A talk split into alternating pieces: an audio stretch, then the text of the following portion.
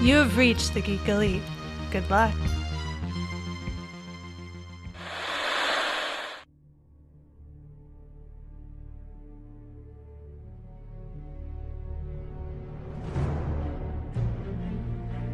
The future comes, and now my watch begins. It shall not end until my death. I shall miss no game, withhold no news, report all rumors. I shall wear no jerseys and plead allegiance to no side. I shall live and die on my webpage. I am the Word in the Darkness. I am the Watcher of the TV. I am the megaphone that informs the realms of geek. I pledge my hands and name to the Geeks Watch for the geeks and all the geeks to come.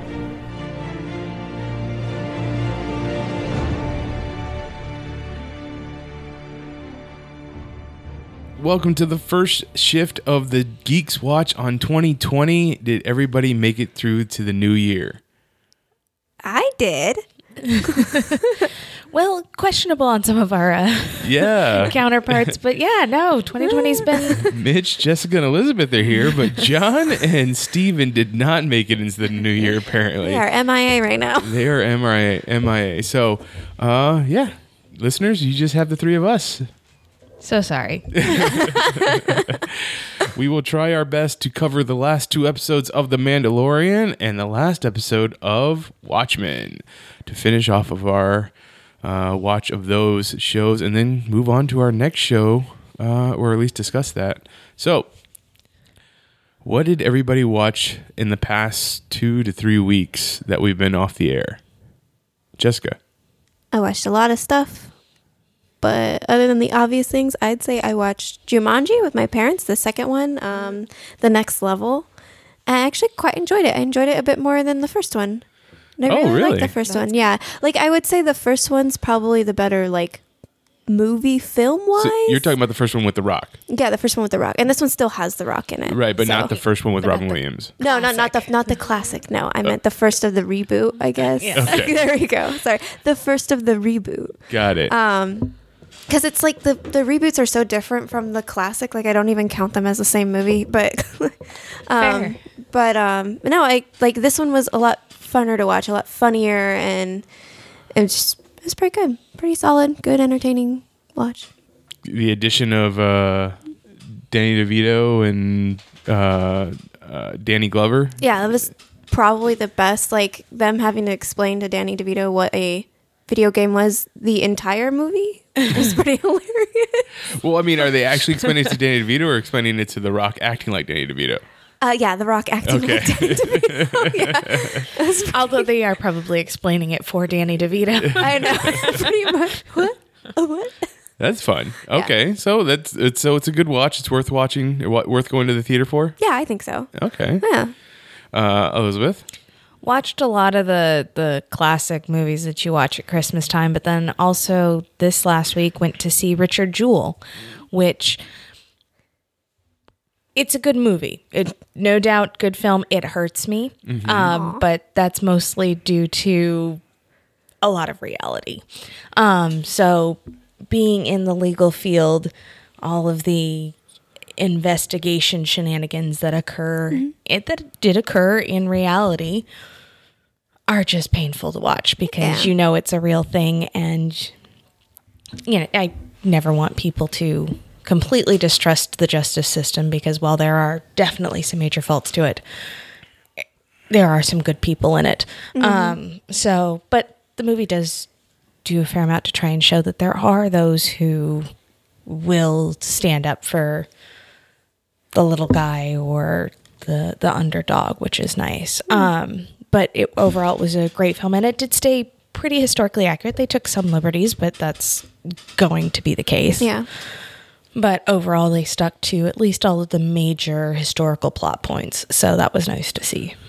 So a lot of the controversy with that movie, I mean, at least with uh, critics, is that a lot of people were saying that, or a lot of critics were saying that uh, Clint Eastwood's conservative bias comes out a lot in the movie. How did you feel about that? It definitely does, particularly in the timing of doing this film. It's not necessarily that he a lot of times Clint, Clint Eastwood rewrites the history, and he didn't in this one. But you you definitely get the feel for government's the big bad guy and and fake news, and fake, Fake news. which Um, in 1996 w- during the Atlanta Olympic bombing, you know that wasn't a term, no, No. but retroactively you can see it being applied to this movie. Correct. So I, I definitely think the conservatism comes out in the timing of this movie. Had this movie been made in 2010, we probably wouldn't see it as big conservatism. But in 2010, this movie probably wouldn't have been made because it wouldn't have covered a subject that is now front and center in our minds. Yeah. but I don't think that invalidates it as a movie. I yes, there's bias, but there's there's bias in every movie we see. So just recognizing that and being a educated consumer, it really, I mean, it tells a story that quite honestly is a story that needs to be told because it could go just as easily the opposite direction if the media had chosen somebody else. Yeah. Yeah. What about uh, the other controversy was the portrayal of the female reporter using her sexual ways to get the information from the Womanly FBI. wills. Yeah. yeah, which is to me probably of the liberties that they took the most egregious because Yeah. she can't even defend herself because she died. She passed correct, away, yeah. Eh, which is which is really the problem. But I also look at it as there's plenty of things that she did that were not of good moral character. I mean, she she You talking about the His- character? Or you talking about the actual the reporter? actual the actual person Okay. at least the history that we are given that that's that's f easily findable. I mean, there's there's plenty of contradicting stories in the history, but it suggests that she was not completely honest and that she did use less than ideal professionalism. Uh, There's no suggestion that she in any way slept with anybody to get the information. Like, That's why add that on when like you already Yeah. have other things that So I I agree that that's a liberty they shouldn't have taken, but again, it's she did destroy moral character, and not just in the Richard Jewell case. Like there's some indication that she went after other people to promote her career, which is something that gets done. And if she hadn't been female, people would probably call her a fantastic reporter, which is more of a problem of society than it This is true. than anything. anything else. However, the bigger thing for me was the failure of the movie to discuss the because I mean I get that they take liberties in portraying real people and that sucks and that's awful, but in terms of the conservatism issue, I mean there was a whole Justice Department investigation into the FBI agents in leaking and in pursuing the case and how they handled it and how they attempted to get Richard Jewell to waive his constitutional rights and not at least addressing the aftermath fallout and what this did for those kinds of issues really was probably to me the bigger omission um, than necessarily the liberties they took on individual people. Okay. I mean, Overall, a good movie, um, but it obviously has its flaws. Any historical movie does. yeah. Yeah, exactly. I mean, they're always going to take some kind of embellishments. Yeah. Okay, John uh, just showed up and is joining us again. So, John, what is your week's watch? I'm glad you made it through to 2020.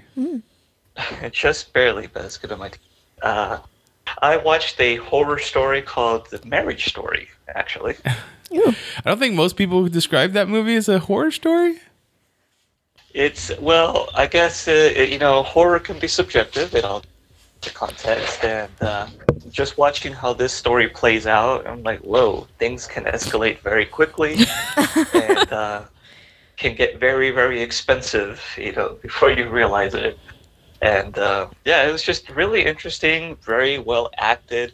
Um, after watching Rise of Skywalker, I was in a bit of an Adam Driver, uh, you know, uh, thirst, so I needed to get more Adam Driver. And uh, this was perfect because it was on Netflix. It also has uh, Black Widow in it, Scarlett Johansson, and it's uh, I mean it's a tour de force of people acting their asses off and like holy shit like these people are not being utilized to their full potential in some of these pop culture things that we put in. I'll tell you that. Yeah, Adam Driver is an excellent actor. I've seen him in more serious films before and always liked him. I saw him in Logan Lucky or Lucky, Lucky Logan Lucky. Yeah. I mean, that's I don't I, I and I saw him in that terrible zombie movie this movie, I was the only one who liked that don't die. That was a really awful movie, but I do like Adam Driver. I Usually don't. he's an actor. I don't Yes. think he's a good actor. I think he is. But I know but I him didn't from, watch Girls either, so Yeah, he was probably one of my more favorite characters on that show before I stopped watching it because he was just such an He was the interesting. only person I liked in girls. I hated all the women. yeah, the I hated all the women. Honestly, yeah, that wasn't a great portrayal. yeah, I was like, why? Why you gotta show this? Hey, they're strong, independent women. They're making their way in the big city, and uh, they also just kind of happen to be selfish assholes. Yeah, Which I mean, I guess is reality. Men and women can both be self- selfish assholes. but like so- all of them. Like, can I just have one little golden nugget in there that just like Yeah, there was no. no birds of a feather flock together. right? okay. So marriage story. Um, well, I mean, what what what were the parts that you really enjoyed about the movie, John? Um, it was the there was these long take where you know each of the characters would essentially just kind of tell their story, and it was just really well constructed. I, w- I, I would not be surprised if it was either they memorized these really long um, lines of dialogue, or if some of that was improvised and maybe they put a little bit of themselves in it. Um, but yeah, it's just really good. The whole way, like I said, that everything progresses. It had some surprising cameos. Um, I knew that Laura Dern was going to be in it because I heard about it from a review. But it also has Ray Liotta and Alan Alda in there Ooh. and Julie Haggard. And I'm like, oh, wow, these are all people I haven't thought of in like 10, 15 years. And it's cool that they're here. Very cool. Anybody else get a chance to watch that movie yet? no. No. Okay. Uh, that is on Netflix. Richard Jewell is in the movie theaters. Jumanji: The Next Level is also in the movie theaters. I finished off my 365 movie challenge. Uh, my last four days were movies from the 1920s because we're going to the 2020s. Get up. I picked uh, all movies I hadn't seen yet. So Charlie Chaplin's Gold Rush, uh, Metropolis.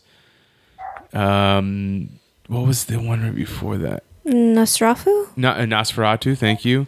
And then uh, finally, the jazz singer from 1927, the first audio synchronized talkie film. Did not know about the blackface in it. Well, Yeah.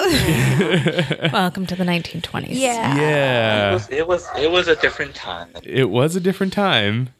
So there's that. But yeah, I mean, other than that, I, I the, the marvel of the fact that we had synchronized audio in a movie, which is pretty awesome. Um, Nosferatu, seeing the first filmed uh, vampire myth story kind of thing. That was pretty awesome. Gold Rush, Charlie Chaplin. I've never actually watched any Charlie Chaplin movies. I've only watched Really? all I watched was the Robert Downey Jr. Chaplin movie where he played Um, okay. and then uh uh what was that uh, metropolis metropolis is definitely your first sci-fi film ever made you know you got to see all the dystopian tropes that came that we see all the time now and it was you know its first time so all very interesting movies uh also very cool to see so um they were all available on youtube so go out and watch them if you can apparently there's a remastered 1980 something version of Metropolis that has all synth pop uh, soundtrack and score. Someone told me This I is should go. news to me. Yeah, go and check that out. But I was like, mm, I don't know. if I want to do that. The 80s were great for a lot of things. That may not be one of them. What? Don't like that synth pop. I mean, that's Stranger Things did a whole. I mean, is Yeah. based off the whole synth pop stuff. Yeah. Uh, that sounds like it's right up my alley. Um, I'm, yeah, there you go. You could probably find John's it on, on YouTube too. Uh, okay, so let's get into The Mandalorian. Last two episodes, the redemption and no, the reckoning and redemption. Uh, we have a lot to talk about with these two episodes. Essentially, the the the reckoning is the Mandalorian going around collecting all the friends he's made along the way to help. Well, some of them. Some of them, not all, but Who else did who- the people that are that he helped save? Like, Like, yeah, he. I mean, clearly his would-be girlfriend is a crack shot. Ah, I would have taken mean, that. yeah, but we already Could we have got used a sniper, man. we got Gina Carano from that episode. So True. Ah, True. Can't, can't get two girls for one episode. That's right. It's too many women in one shot. hey, it's your guys' beloved Star Wars. So don't talk to me about it. Uh, uh, so yes, Carl Weathers, uh, bounty hunter guild master, uh, IG Eleven, who's been rebuilt by uh, Quills. Quills. yeah, and then also Quills, and then Gina Carano's Kara, Kara, Kara, Dune Yeah, Cara Dune. uh, all of them showing up to help the Mandalorian bring uh, set up a trap for the Imperial. Huma Hotchers. Yeah, what was what was that guy's name? I mean, I don't know if his name, but what was his designation? Does anybody remember? John, do you remember what Werner Herzog's designation was? he was known as the client early on. I think they gave him a name in this one though. Uh, okay. Okay. So yeah, the client, the the, the thing that uh, Carl Weathers sets up, or at least tells Mando, is that hey, you bring in the bait, and then we can kill the guy, and then everything will be okay. And you'll be back in the guild, and everyone will be rainbows. and obviously, he was lying. uh, but the Mandalorian takes on the the idea because it's he he sees it as the only way to get himself and the baby Yoda out of the out of the situation that they're in. But on the way back to uh, what's the name of the town? Anybody remember? Outpost. Navarro. Navarro. Mars the There. planet. Well, Navarro is the planet, but the outpost on Navarro. Yeah. Uh, they're attacked by pterodactyls, lava pterodactyls that have poison talons. That sounds about right. Freaking Star Wars. So basically, mini Rodans. Mini Rodans. Mini Yes. Rodans. Yeah, there you go. Uh, and in uh, new Star Wars fashion, Mm-hmm. we are introduced to yet another power of the Force, Yeah. in other than j- lore. And uh, Baby Yoda is able to force heal Carl Weathers' character. Which, if I remember correctly, was sort of hinted at in the very what second episode when like the Mandalorian was hurt and Baby Yoda was trying to use the Force. Now that I remember, Oh, I don't- He was Yeah. actually trying to like that was him practicing the Force. So I think Or was it him trying to choke out the Mandalorian? no, he had Hand a smile on positions his were different. face. Ah. yeah. Uh, Oh, that was the best scene. We just rolled over. that he, he choked out Gina, Tro- Gina Yes, Carano baby out of Yoda. Kara? Just like you're hurting him. Eh, No, no, no, bad baby, bad baby Yoda. No, no, She's a friend. It's okay. That made me laugh. I mean, although that does play to, I mean, because we don't get much in terms of the childness of Baby Yoda, except for his size, Yeah, and like that's something a child would not understand is the fine details between friendly competitiveness versus enemy. Well, Yeah. especially since the person that you care about doesn't take off his helmet, so you can't have expression. expressions. But so I actually did appreciate that they had that because that Yeah. was probably the first time you actually see that kind of where How- a child who's got these extreme powers might not be able to distinguish when and when not to use them. Yeah, so, uh, with the force healing of Carl Weathers' arm, now Carl Weathers has turned the corner. It's like, oh, you saved me, so I'm not going to turn on you, kind of thing. I mean, which I mean, it fits with the Yeah. Star Wars. esque- Like a lot of the Star Wars allies end up becoming allies just due to, well, you saved me, I'll save you. I mean, when you've got such an expansive universe, and yeah, so many different types of people. You just start to align yourself with people who have physically saved you. yeah. Or that, or man, like you got that power. I'm gonna be your friend. I think the benefit lies more in being this little tiny thing's friend. That's fair. Uh, so we get to the outpost in Navarro, and it's more than just the four people, the four s- stormtroopers that Carl Weathers had been preaching about. There's a, a whole platoon, I guess is a good way of putting it. Yeah. yeah. Yeah, pretty Not much. quite a battalion, but a Yeah. platoon's probably a good estimate. Yeah. It was a company.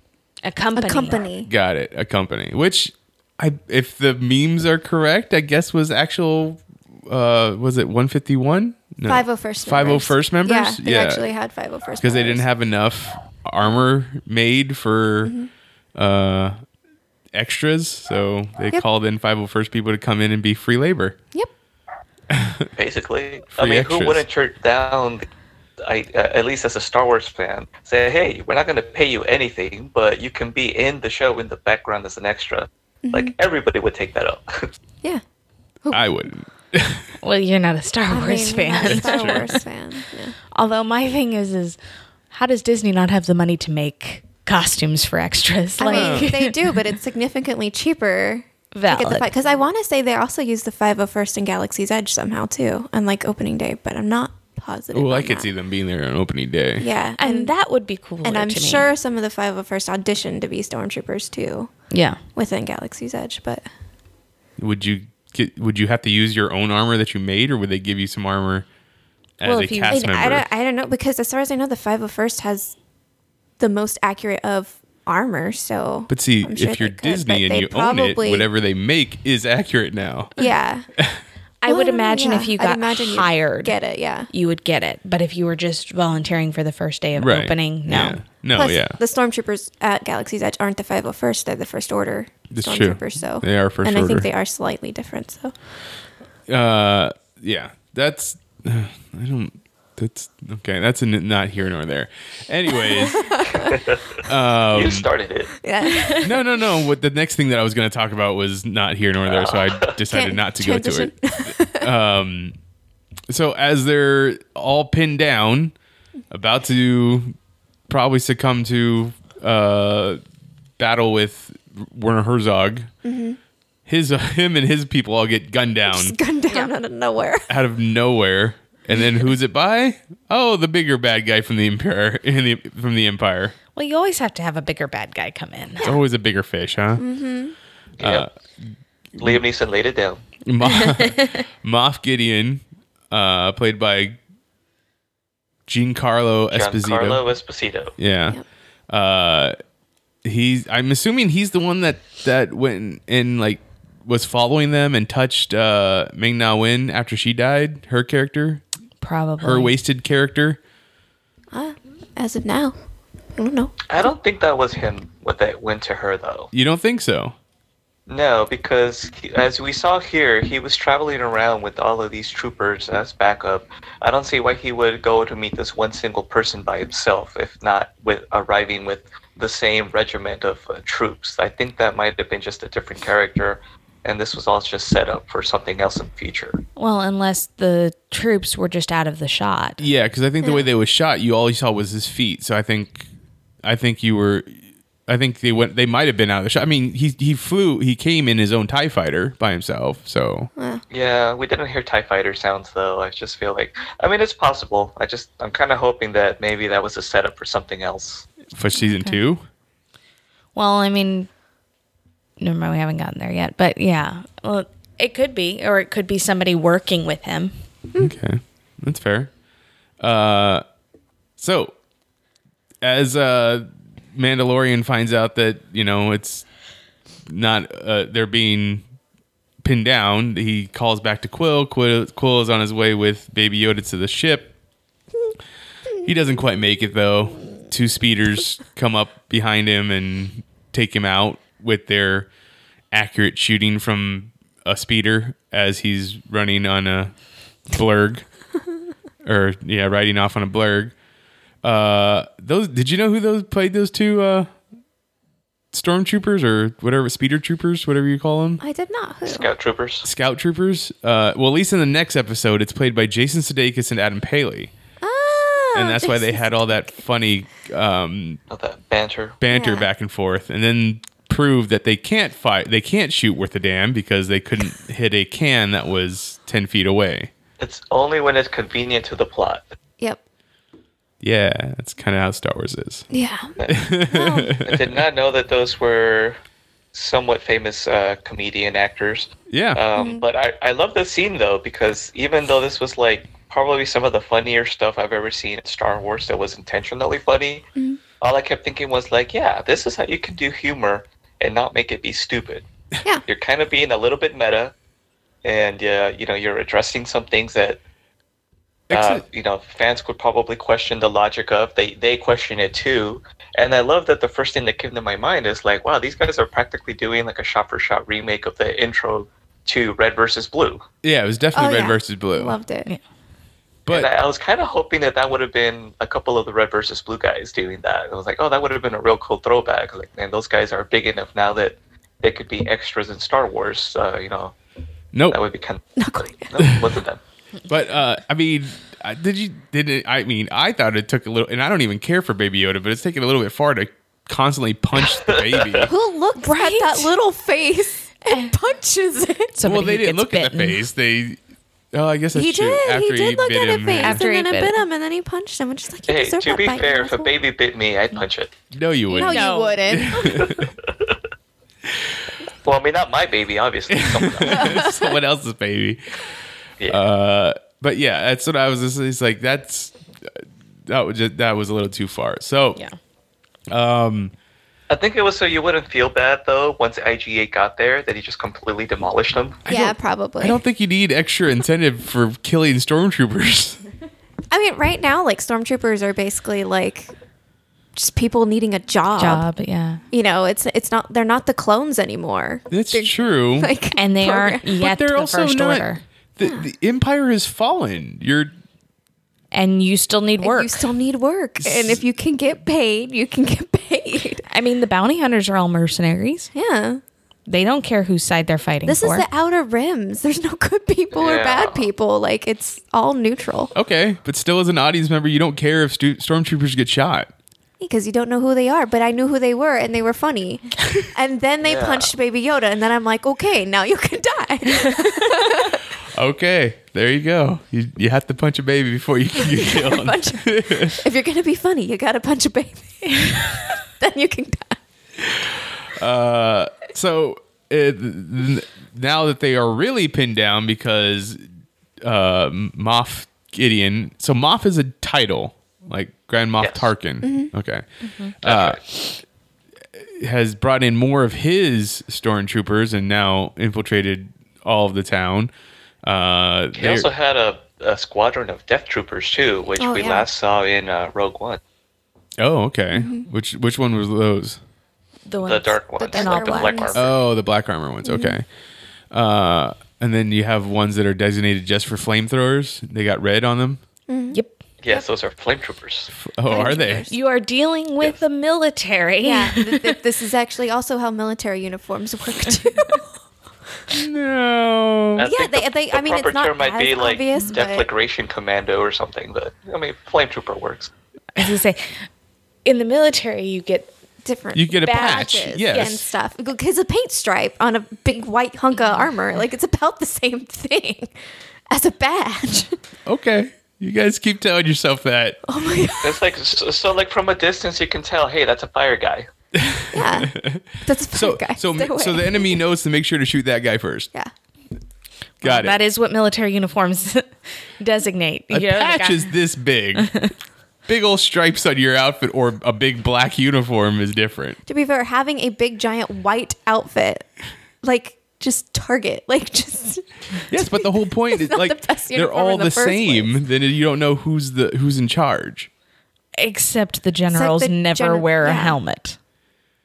like and stormtroopers. Yes, I the thought that- generals, but Yeah, no- like no, the commanders and the leaders, they have this little shoulder badge thing too. Like I know they have a separate thing too. I thought that was just the clones.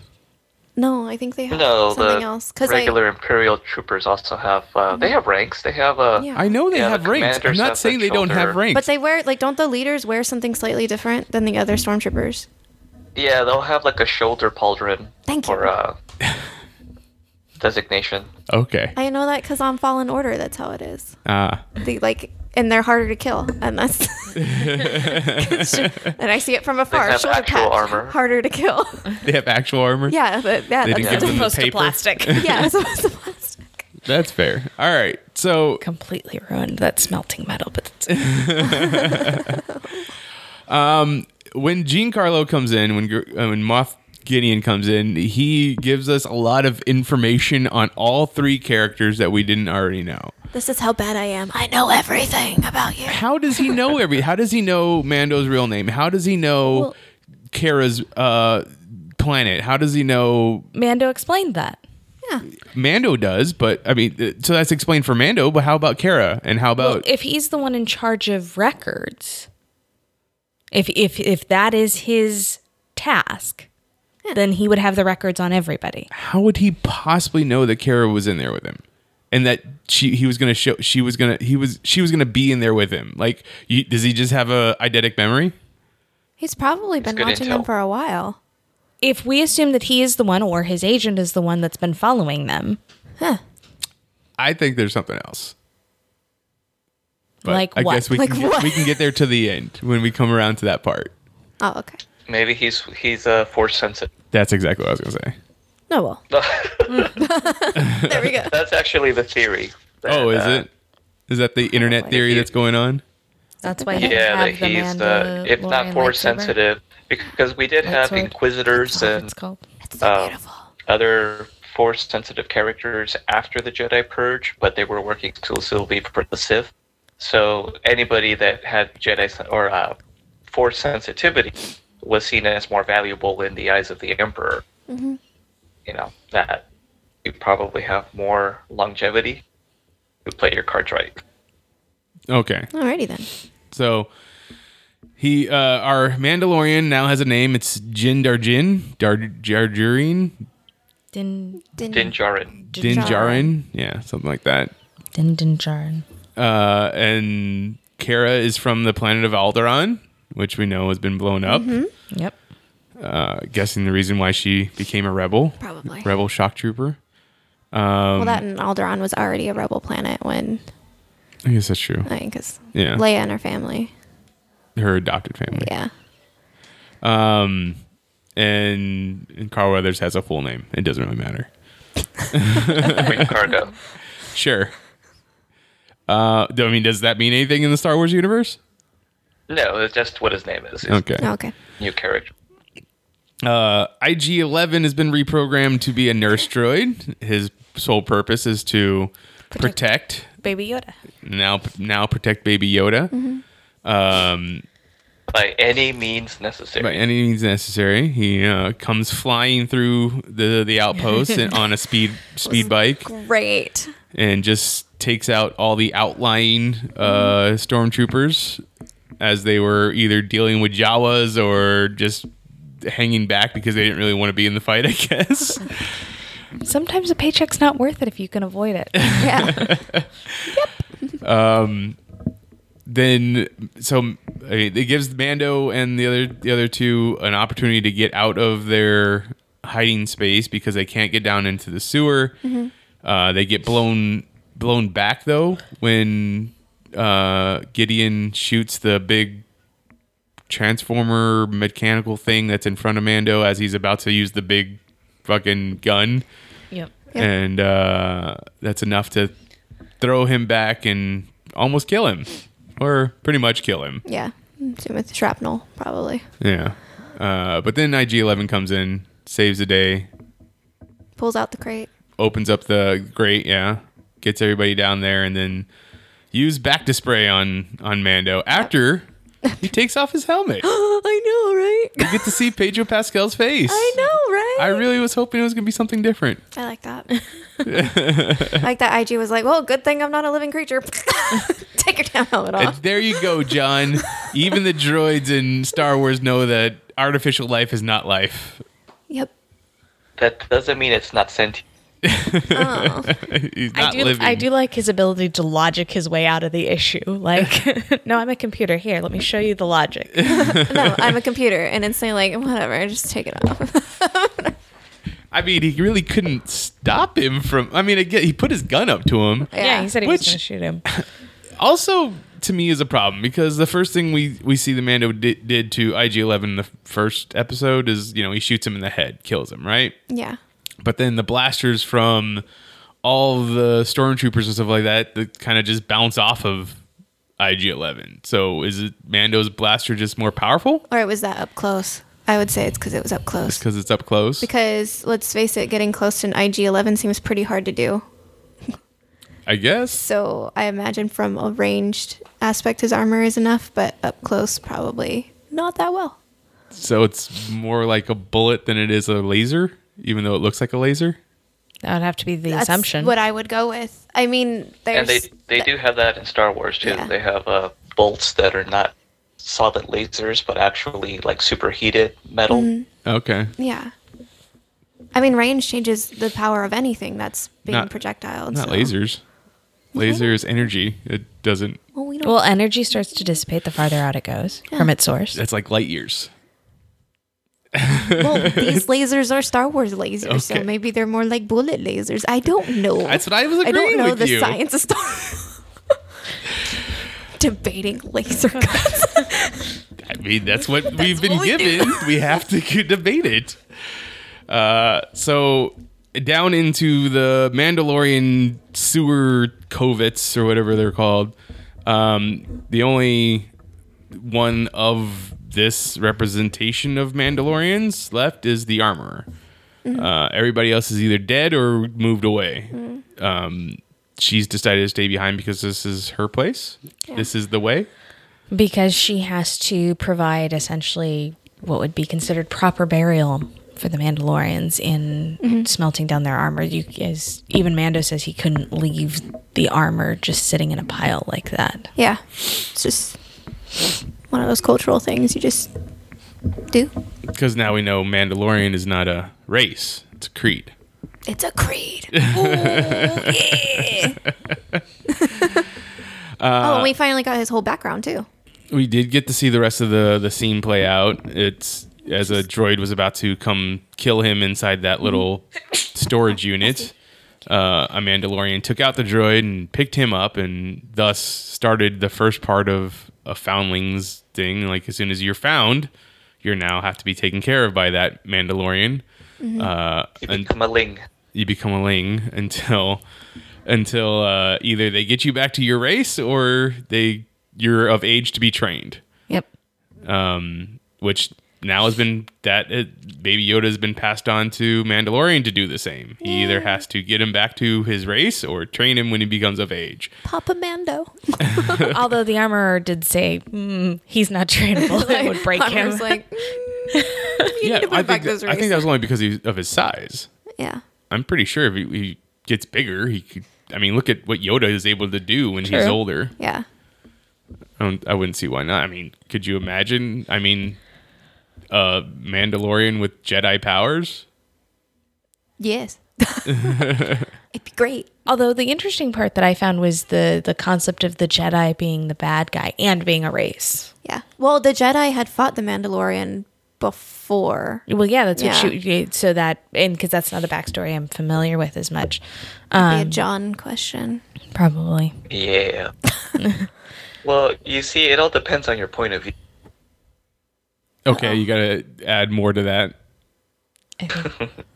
I mean, from the from the perspective of the Mandalorians, yes, that would be accurate. That uh, the uh, I mean, going all the way back to the origins of Mandalore or the founding of Mandalore, uh, essentially all the people that left Coruscant were basically chased off by the Jedi. Okay. After the you know the Mandalorians, who were already really excellent warriors, couldn't compete with Jedi powers and lightsabers, which is what caused them to become the warrior society that they became, of essentially a patchwork of different races following the same creed.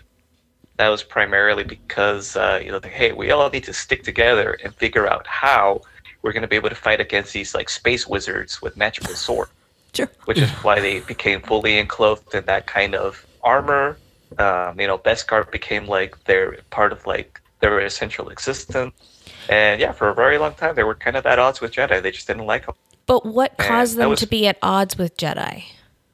because they were Um, chased off their well, like I planet? said, they were. I believe they were the original inhabitants of Coruscant, at least in the original uh, lore. That was the story. And, And so then the during Jin- the founding uh, and the war that took place to conquer Coruscant, the Jedi essentially, like, j- just outpowered the the Mandalorian, Oh, okay. and they had to all seek refuge somewhere else and rebuild. And their population was dwindled down, but because there were different races that ended up banding together, thus was born the uh, the Mandalorians. Because the original Mandalore, uh, like person or leader, was Mm-hmm. not human. There just happened to be a bunch of humans that later took up the creed as well. Oh, okay. So, a Mandalorian was initially a race and has become a creed.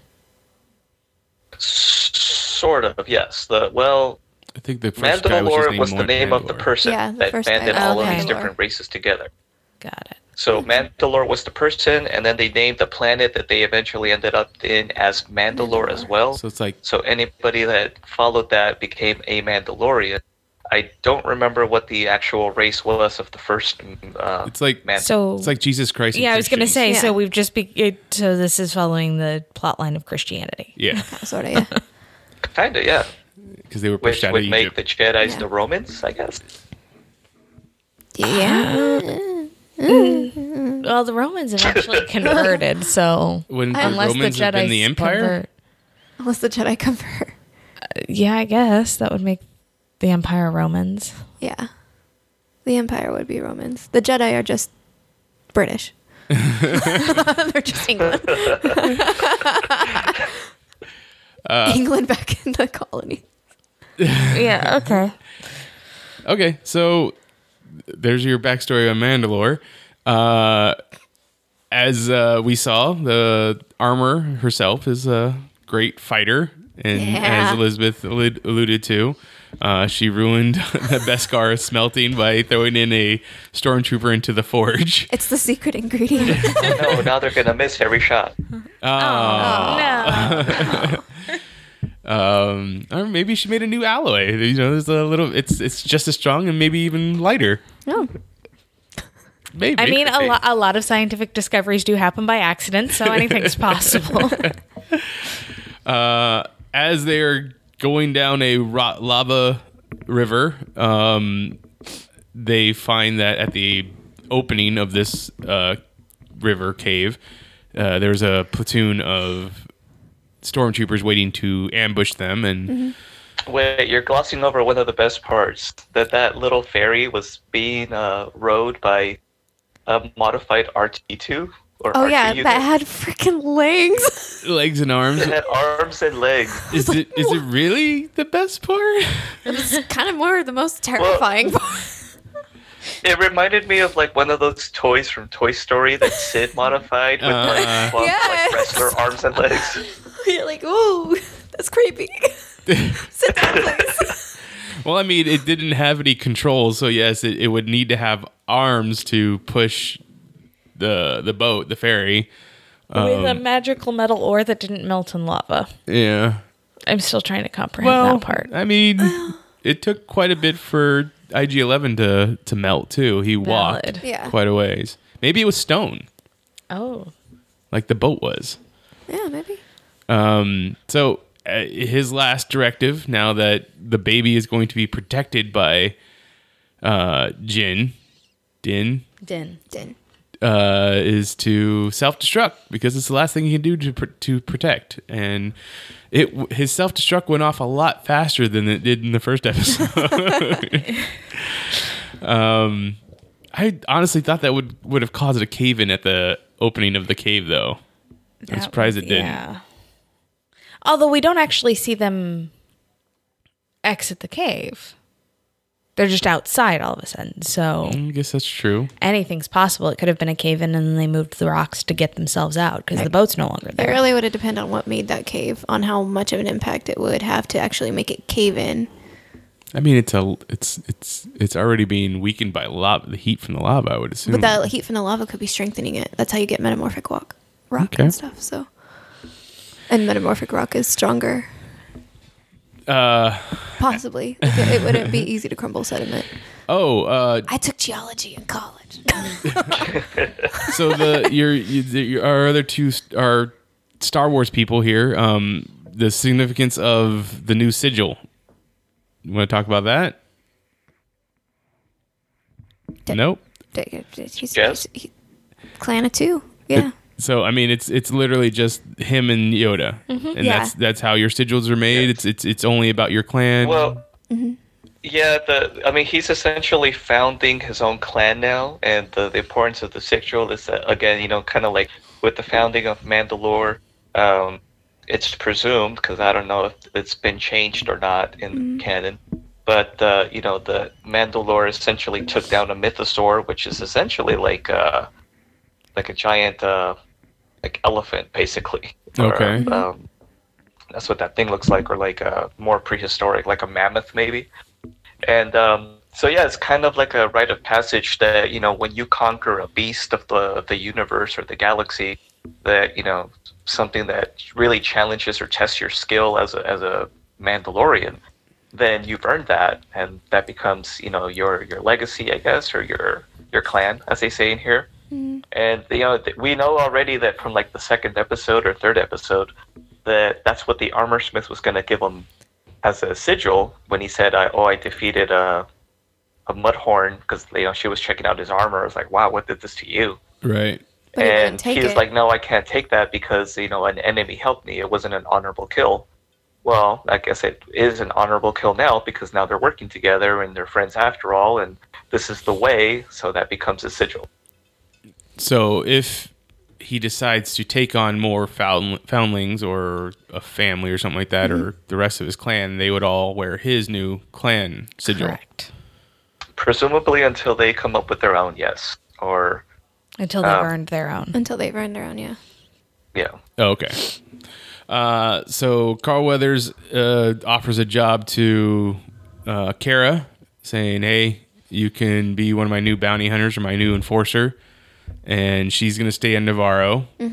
Um, he offers a. Jo- he says that Mando can come back whenever he wants, and he'll get the pick of his jobs. Mando uh, buries Quill, and they take off. But that's not the end. No, no, no, no, no. Well, actually, before that, we're kind of skipping what uh, happens right after they leave the cave. Is Oh, yeah, that he- uh, Got his jetpack. Moff, Oh uh, god, that's right. I forgot about that. Moff Gideon uh, decides to attack them in his Tie Fighter, which, by the way, we kind of glossed over earlier. But this is the first time in canon that we see a Imperial Tie Fighter uh, actually be like land, Yeah. and I've never yeah. seen that the wings fold like Yeah. that. Which is really cool. Oh, but I yeah. mean, you have to presume it did something, I Yeah. guess. It's just like an X-wing. Yeah, kind of. Yeah. sorta. Well, the It folds the, into uh, land. the yeah. wings on the X-wing fold closed. Well, yeah, I guess kind of. Yeah. Yeah. It does the exact same thing. Yeah. It's just a bit more dramatic on the Tie Fighter. yeah, and kind of like with the ATST in the earlier episode when they're on the uh, the peaceful planet, I was like, you have just one. Normally, you're used to seeing like a bunch of these all at once, but this is just one, and it seems like the most threatening thing ever because it's like they're so outnumbered and so like unprepared. I mean, do you want to talk about uh his armor too? Grand or Moth Gideon? Like it's very reminiscent or to me at least it was very re- reminiscent of Darth Vader's. Like w- it had it was all black and it has little things on the chest. Yeah, it is a bit more. Well, yeah, there's definitely parallels to something like Darth Vader, because I mean, it's always a, a matter of escalation. You know, if you think about it, in anything, in any story that takes place, you're always going to have an analog of something that came before it. But in this particular case, uh, yeah, he is wearing uh, commando gear essentially. So that leads me to believe that he is like one of those types of officers that likes to get down and dirty with his troops. Because otherwise, he would just be wearing an Imperial uniform, like you see a lot of the people in the Death Star or the Star Destroyers, just kind of like office wear. not protected. Like not this guy for likes to battle. wear his Imperial dickies. Yeah. Yeah. I'm sorry. It sounds like you're in the bathtub. What is the what is that water sound? Um, I was not urinating. Okay. Okay. Please tell me we're going to cut this part out. No, I was pouring myself a glass of water. okay. Uh, so yes, uh the what's what is uh yeah, the armorer gave him a jetpack, said asked if you were trained in the ways of the rising phoenix, and he said only as a boy. Hasn't been done in a while. Uh it was very specific that hey, IG eleven, don't give this to him until he's ready. Uh, and he, hey, you got to do drills on this IG-11, before you like- can do that. You're gonna have to be ready. And then yeah, he just kind of got on there and did it. And I was just like, ah, that I don't know. To me, I wanted to see more of a training montage of him failing over and over, but Yeah, I I guess wanted to he's- see like the Iron Man one scene where he's Yeah. like, okay, let's try five percent and just smashes into a wall. I don't think they had time. I Yeah. think they needed him to be able to be at least decent at it. No, I I understand. Well- but see, you didn't need that for to be in this this story yet. You, you could have wrote that into season two, like No. write something else. I think they could still get him training. I think literally it was just luck that he actually managed to do it. that was a pretty good landing for just luck. Yeah, maybe he should have stumbled a little bit, but then it wouldn't be the hot and sexy Mandalorian that we know if he see, and stumbles. that's the problem. no, it's not a problem. It's perfectly I fine. think You know it's- what? I- when duty calls, you have to just really step up. You know, yeah. I think that's what he did there. I think it's a setup for his abilities because we, you know, we hear about him being not just a Mandalorian, but one of the best. Yeah. And This is the reason why he's the best. But he's the best bounty hunter. It doesn't mean he's the best Mandalorian. We don't know that. That's that's but I think it's supposed to indicate some of his natural abilities and skills. He may have more. And if he ends up being, I mean, there's at least a potential indication here towards the end that maybe he gets trained as a Jedi or has force powers. And so that might, because she indicates that he- the jetpack will need to know him and Right. he'll need to know it and some sort of natural connection between the two. which sounds kind of sort of almost forcey. So for a machine. Yes, it does. But so I wonder if that's kind of an indication as to some of his natural inclinations. to being maybe a little force sensitive. Okay. Is Sure. what I think the setup was for. I mean, that's what I get being force sensitive means. Like, you might not know you can actively use the force, but you're like kind of sort of naturally good at some things. You have some natural instincts, like, you know, when you're surrounded, even though you can't see anybody, stuff like that. I mean, Luke even showed that before he knew what a Jedi was because he could shoot through the cannon and hit little Womp rats. womp rats. I mean, like, he was naturally good. It's like shooting womp rats in a canyon. Like, that sounds hard to do, Luke. doesn't sound easy. um, so I think that's the whole purpose of that exchange. Okay. Well, he uh, he did it. He he was able to take down Moff Gideon's Tie Fighter uh, with explosives, and uh, as we see Jawas trying to pick apart Moff Gideon's Tie Fighter, he cuts himself out of the Tie Fighter. the most beautiful sword I've ever seen in my life. what is this sword called? It, it's it's not a regular lightsaber. I believe it's a dark saber. No. Isn't that what yes. it's called? By all yeah. accounts, this is the dark saber. The dark saber. But yeah, I think there's only one because it's so beautiful. Yeah. Jessica's in love. I really freaking want one. Okay. so- Yeah. So this, uh, uh, I, I found this funny because there was only one of two reactions. Uh, I saw a meme about this, and I Mm-hmm. was like, "Yep, this is exactly right." You either know what this is, and your head is blown, or you have no idea. You're like, "What's this all about?" and then there's like no in between. You either know or you don't know. And so is I this was like, "Holy crap!" Like as soon as I saw it, like puncture through Mm-hmm. the the wreckage, I'm like, "No, Yeah. no!" Yeah. And I was like, "Holy shit! It's a dark saber." Yeah. so is It this was like, some oh, kind of shit? That means a lot. is this some kind of hybrid between a vibroblade and a lightsaber? sort of. Yeah. Well, no, because it's an actual lightsaber. It's just uh, so Uh-huh. I did a little preparation because I knew that this was going to be something I would touch on. oh, good. Um, So the dark saber was created by Tar Vizsla, who was the first Mandalorian Jedi. to ever be inducted into the Jedi Order. Ooh. So like this was during the Knights of the Old Republic days, and uh, it was kind of a big deal because before then, of course, the the Jedi and the uh, Mandalores are were kind of at odds with each other. So this was kind of like the first step towards bridging that gap, and. Uh, he formed this unique lightsaber basically using Mandalore technology and a rare dark or black uh, Kyber crystal. Yep. So that gave it its unique properties, where unlike most um, lightsabers, which were like uh, cylindrical, I guess you could say, this one has more of like a samurai edge like profile. Like it's it's got a distinctly more rectangular body, and um, it, even though it's a black blade, it still glows white. Oh yeah. Um, but unlike a vibroblade, it's not always uh, affixed. It's uh, it can definitely retract like a regular lightsaber would, whereas the vibroblade is always a solid blade. It just happens to have a high frequency running through it, which makes it cut better, I guess. So that being said, the dark saber became sort of a symbol of the Mandalores. Uh, so whoever is the leader of the Mandalorians at the time usually carries the uh, the dark saber.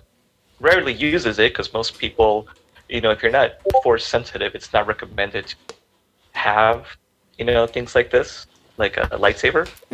Um, it's more ceremonial at some point. Uh, but more recently in the new canon, we've seen the dark saber twice now.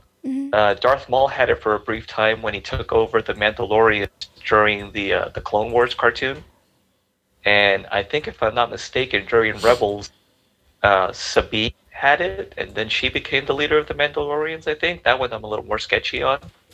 Uh, but Yeah. the point remains. That's actually what The- I the knew it pers- from. Okay, so the person that has the dark saber is implied to be the leader of the Mandalorians or a person that has conquered the Mandalore. So right now, we're looking at probably the latter, but potentially the former. And I'm just like, whoa, that's gonna be a huge conflict of interest for the Mandalorian. Okay. So, uh, any idea of how Moff Gideon would have gotten this sword? That we just assume Well, he- from what we heard earlier in the uh, exposition that Din Djarin was giving, is that Moff Gideon was the one that came in and, uh, I guess, like decimated his village that he was from. I think it was what he said, because that's how he would have had the records for it. Right. He was like, the only way he could know my name is if he was the one that came in and destroyed my home, and because that was the last time my name was said or something like that. Okay. So So, it's possible, yeah, that yeah. So I then- think I- I think the implication here, though, is that this is going to become part of the the journey that the Mandalorian is going to go through, and he's going to be the one that reunites the Mandalorians in the new canon after he uh, finishes off Giancarlo Vito's character, and uh, then the dark saber is going to like be in his position. And this is, in fact, the plot of a video game.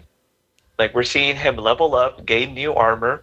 In this last chapter of the game, he acquired the Rising Phoenix jetpack, which we all knew he would, but you know, like that's the goal. He's gonna get that dark saber. He's gonna become the leader of Mandalorian. Yep. It's the quest.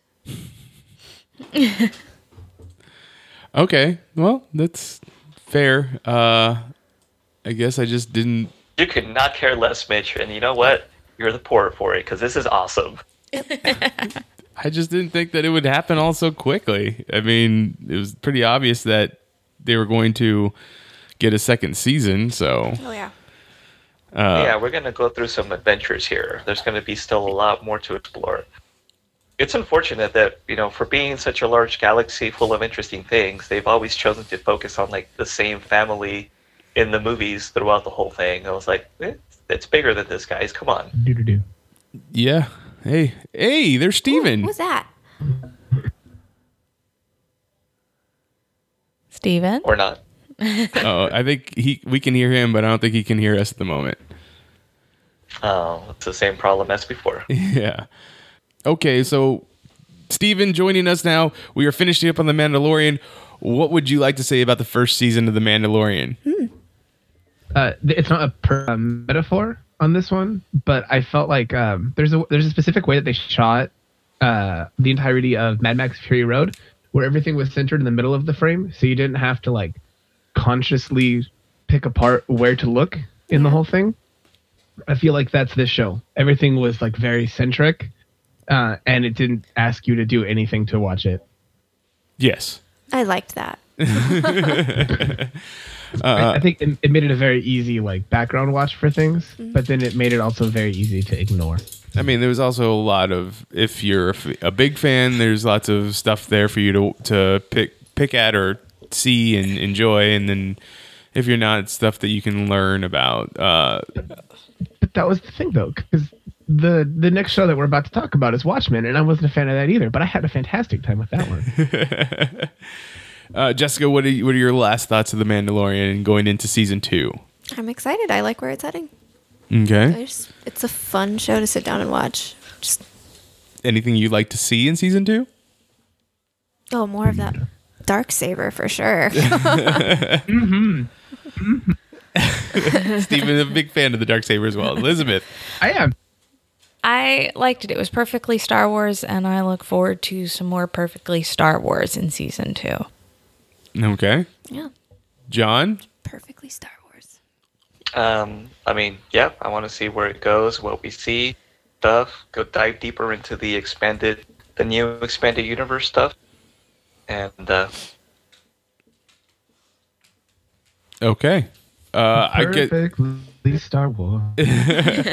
Uh, one thing I would love to see is uh, for Din to uh, reunite with the Mandalorian that saved him and possibly trained him. I would like to see something like that. Maybe that Mandalorian did take off his or her helmet at some point and decided to live their life somewhere else. Like I think that would be kind of interesting to see, just so that uh, Din can see that a life after being a Mandalorian is possible and it could you know it could exist for him so that you can always go back to that planet with the lady who wants to take off his helmet Yeah, um nice sharpshooter. the nice sharpshooter lady uh i would like to see i guess more yoda race people if we're gonna go to that if he's gonna find that race um i know this is probably not possible but if baby yoda could grow and not be small like yoda is i don't know if that's if the race is but Yeah. we only have Yeah, two their race is examples in all tiny. of star wars yeah, No three. wouldn't that be funny if they actually can grow to in size and Yoda and this other one just happen to be the only like little people versions of them? That's what, that's what I was saying. What, do you- what what's the third one? Yaddle, right? Uh, so yeah, yeah. I think Mitch was referring to Yoda and Yaddle as the two examples of grown. Oh, oh, yes. I got okay, you. I got you. Okay, yeah, that's what I was. Thank you, Elizabeth. uh, It's like you guys have a bond or something. s- or something. or something. You understand each other. One thing I find fun about the Star Wars universe that's shown in The Mandalorian is that like people just seem to forget things so easily about the history. Like Yeah. they just don't know what Jedi are. Like So that was- what's a Jedi? that but was- it makes sense though because the universe is so huge and you don't know how communication works. But I was still like, how do you forget wizards with glowy swords Well, and and like turning them to legend that quickly? And it's just it seems like quick of a time scale to forget and turn them into legend. to me, They gotta have media. it was the fact that they weren't even legends. Like I would have accepted that they were legends, Yeah. but the fact that the majority of this cast hadn't even heard of them. Yeah.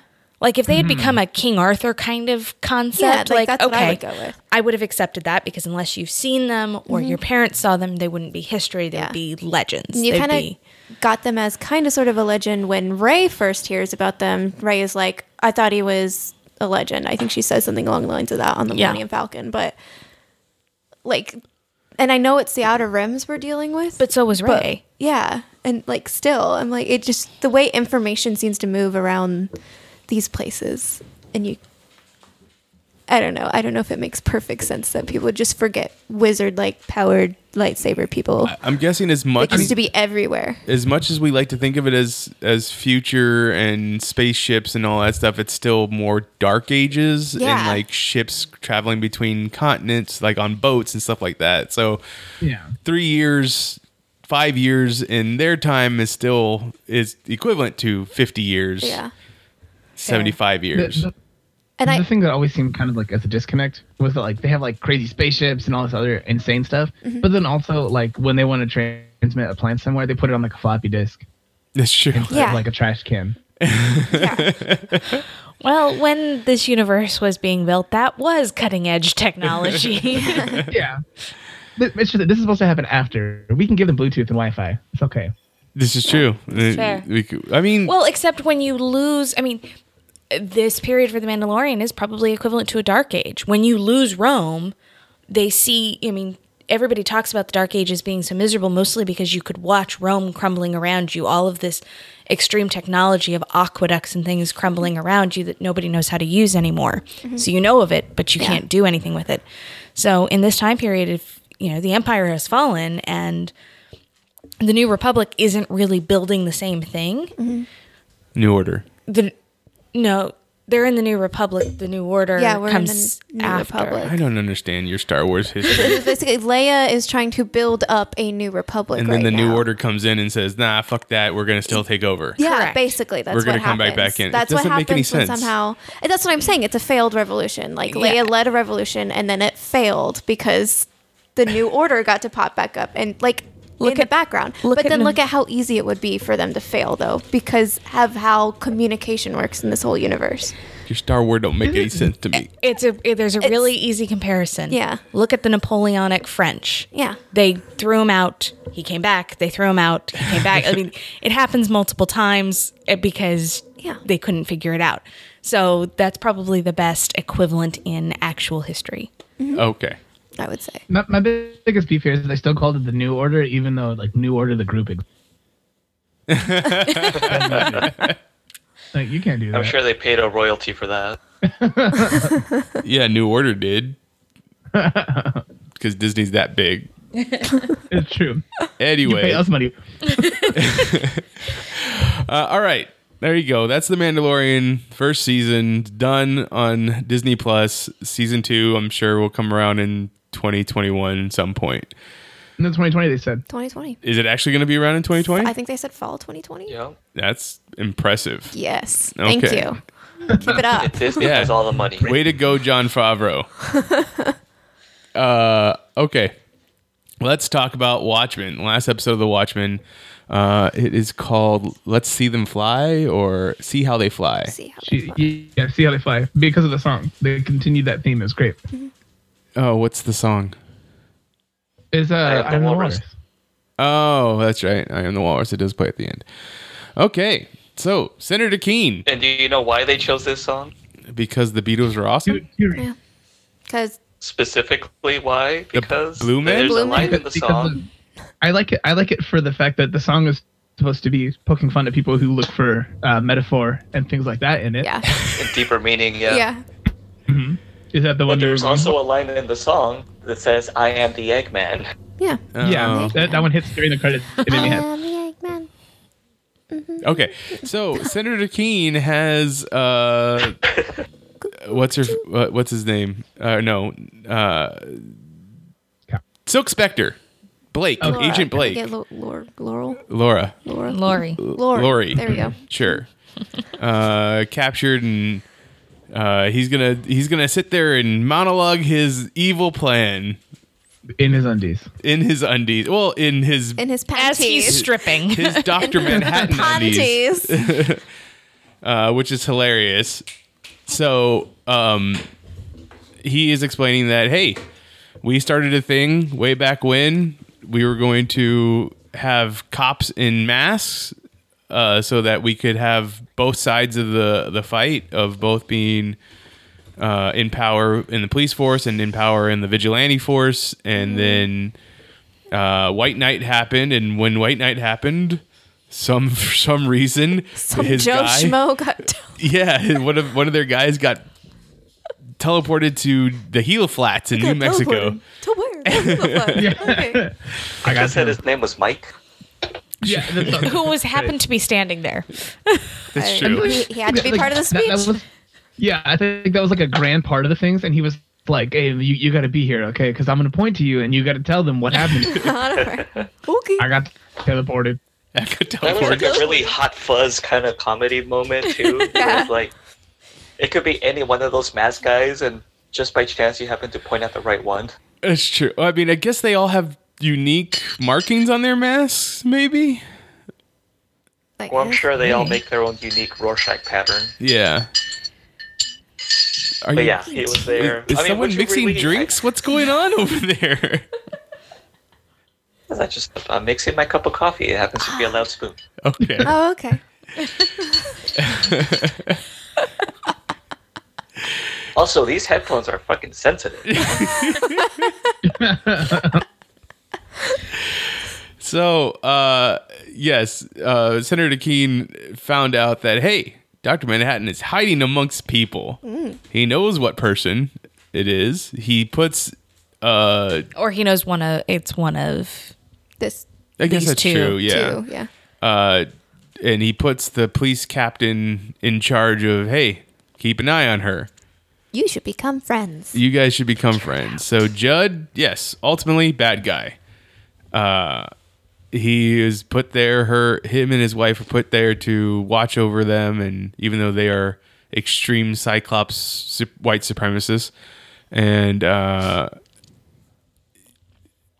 just to keep an eye on either Angela or what's her husband's name? Cal. Cal. Cal. Thank you. To me, that plays back to when she's doing the flashbacks with Hooded Justice, and the Cyclops people are the ones who, in the police force, who stop the other racist. And True. hey, you should respect him because he's part of the badge. So this whole double cross thing is has shown up a couple times. Oh yeah, yeah. Um, and as oh, I guess we skipped over the Adrian Vi- Veidt part. Do we want to talk about Oh, that true. first, or do you want to just keep going with this? Yeah. Talk about that. We should probably the talk about that episodes- because it all kind of Yeah. Goes together in the end. ties together. So Adrian Veidt was visited by his daughter in 2008. Eight. Isn't this the episode where we found out how she came to be? Also, Yes.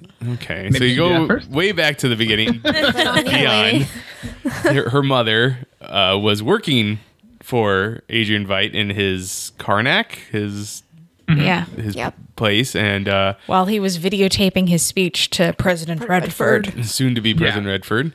Uh, she made his way, her way into his office, knew how to knew the passwords to getting into his cryogenic vault Mm-hmm. so that she can get out sample 2846 2843. 2843. Right? six two six. You're just making up numbers. It's not Stitch. Uh, yeah, thank you. Got out a specific s- f- specific uh, vial. Not that it meant anything to her, but it was a, one of the vials, and uh, i- inseminated herself while looking at a Yup. painting of Alexander the Great. Yep. and said, "Fuck you." Fuck you, Ozymandias. uh, and then she just strolled up, according to uh, Lady True, just strolled right out. Hooks right on. out. Yeah. So- one of the things that I thought was important about this, uh, I guess it's a thing they went into in the P- P- Pedia, but I refuse to go read it. Um, was that I guess her mom was actually incredibly smart in her own right, also. Yeah, well, she had to be to do something. I would assume that she was, yeah, even though she was Mm-hmm. parading as a cleaning woman. Yeah. So like well, she was a refugee, so you take what you can get. Yeah. that's fair.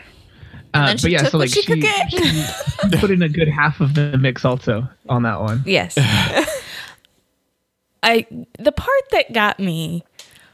So I get that Adrian Veidt was foregoing sex to be like Alexander the Great because it's just a, a waste of your energies. Why keep the vials of of semen? I assume exactly for that you- reason, so that yeah. no one could get a hold of it and then impregnate themselves and become. Oh, see, I assume. but why masturbate? I think it just comes out anyways. Uh, It, it obviously, it's just going to come out. That's not how that works. I mean, it's not like you just. I assumed You know, because he knew. You get a little backed up. It starts to dribble a little.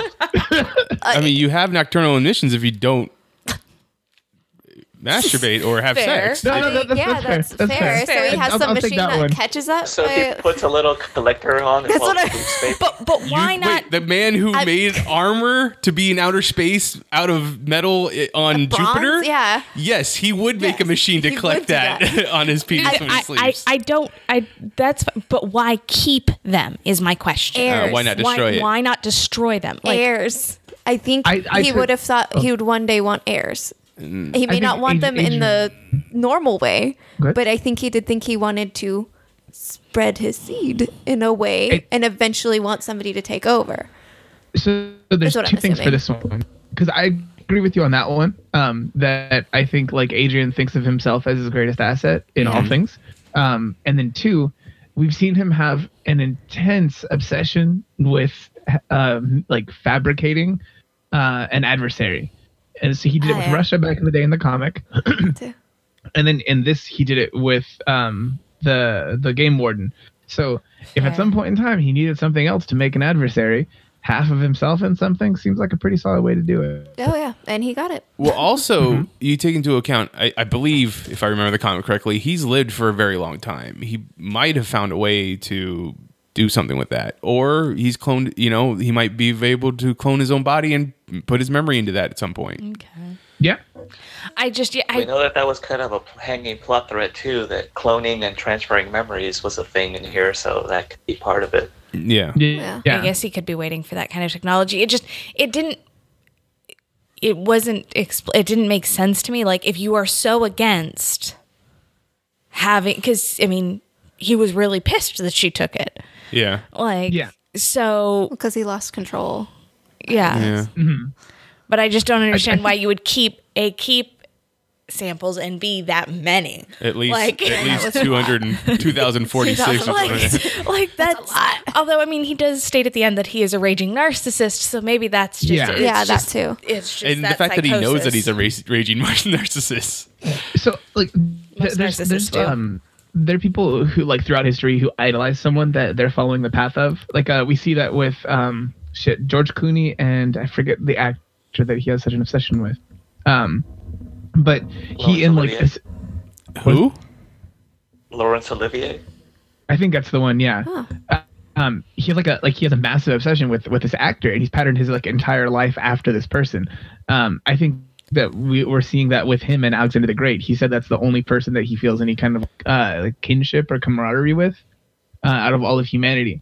But I think he's also like he's also that weird fucking kid in school who's like a little bit smart, and then he's he like idolizes some weird person like we see so many people on the internet do and like they try to pattern their life after the person but then they like it's obviously imperfect because that's not something that's sincere to them they're pulling that from somebody else fair.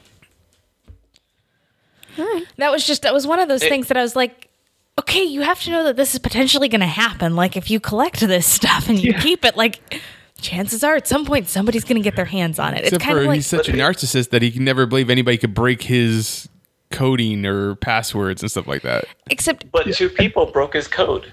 yeah yeah I, I, I, I get it. I'm just saying that's the, his what he thinks. Yeah. like if you if you're going to keep a secret you tell no one if you must you Mm-hmm. tell one other person there is no other option like it, you just don't share a secret if you want it to stay a secret He didn't want his secrets to necessarily stay secrets though, because he told President Robert Redford, "Look at the thing I did. yeah give me Pretty credit bad he thing." definitely wants recognition. That's the whole Yeah. point Yeah. of this. This hit what ends up happening to him. Like, yeah, that's and Yeah. lady true knows That's- how to push those buttons that's how she gets the way in yeah So Lady True shows up on his on his doorstep, so to speak, and he's like, "Hey, I, we're not buying stuff, so go ahead and leave." I, and I don't let you people use the bathroom. uh, but then she explains that uh, what was oh that she knew what had happened, and he lets her in for tea. She says, "Hey, I need was it forty eight billion dollars? 42 42 billion dollars billion. Forty-two billion dollars to create a thing uh, to capture Doctor Manhattan's essence and transfer it into another person. and to me How about you give me that money since you're my father? Did you know about this this stuff about him like throwing away all of his parents' money? Did anybody know about that? Before, I did not. I, beforehand. mean, it Yeah, that was in the tracks, Mm, comic. but That was in the comic. Yeah, Yeah, I didn't remember that part from the comic, but I mean, it makes sense. there was the implication though in the comic book was that his parents uh, made their money um, as part of the Nazi Party, Oh. and that he got rid of it to basically disassociate himself from that legacy and start fresh. Hmm. But it's never s- explicitly stated. That's just kind of like Was that another put the thing? pieces together. Was that another thing that was in the Under the Hood book? No, I think that was in some of the supplemental material that's treated as interviews with Ozymandias, Uh. Oh, okay. but it wasn't in the under the hood portion per se. So, in our timeline of this show, how far after this point in 2005 when Lady True visited him? that- 2008. Eight. 2008 when Lady True visits him, visits him that uh, Dr. Manhattan visits him and takes him to Jupiter. 2009. It was like a year later. So it was a year later. Yeah. Okay. So he knows from her um, talking about satellites and when it That five years in the future. yeah, the five years in the future is when it's going to be in the right position and so all that stuff. That that's when he needs to have all the dead bodies stacked up into a message on Europa. Yeah. and uh, yeah, uh, it- the the part was that he said, "I will never call you daughter," and his message, which we were trying to figure out when we first saw it, daughter. after it says "save me," is daughter. So he knew that would be do we the thing to catch a narcissist's Yeah. eye. Do we think that he was getting the birthday cakes and stuff to re- just show the passage of time? Like, was that important to him, or was that important for the show? I think it's both. I honestly, I do think it, it helped him with the idea of how long he was spending there. Mm-hmm. And then, but it also, it did give us the opportunity to figure out, hey, every time they give him birthday cake is a year. It's not a day like we Yeah. were thinking at first. Yeah. yeah. I was just curious because if it's not a thing that's important to him, which I personally don't think it would be, like it's not like he can still keep track of time. He's gonna do it some other way rather than having some like half dumb goons that go around the place that he's in, do stuff for him and give him a cake to be like, hey, it's been 365 days. um, it feels like a Well, I storytelling think device. it and I was don't like more. It well, it was a storytelling device just for the audience, but I think it was also to show how grateful the clones were to have him there. Yeah. it. And that part's Yeah. true. I'll, I'll take that one. Yeah. Yeah, because before then, you know, they were basically searching for someone to be servants to because they needed a master. And, Yeah. and Yeah. hadn't left them. so moving forward, we find out that she rescues him and turns him into the gold statue. Right. Mm-hmm. How been long there do you all think there she all had along. that statue? Well, like that's my question. So I I think, think we, we should we we see her go and buy the land from those people when Yeah. it crashed. Yes, but when was, When was that? That was Sad. three years. Three that years. was three years prior. Okay, He's so been stuck as a golden statue for three years. well, longer than Yeah. three years because he had to get back on the ship. Yeah. well, I figured it was pretty. I mean, how long? She had enough time to figure out where it was, get a baby made, Well, and sell it to the However long that people. takes.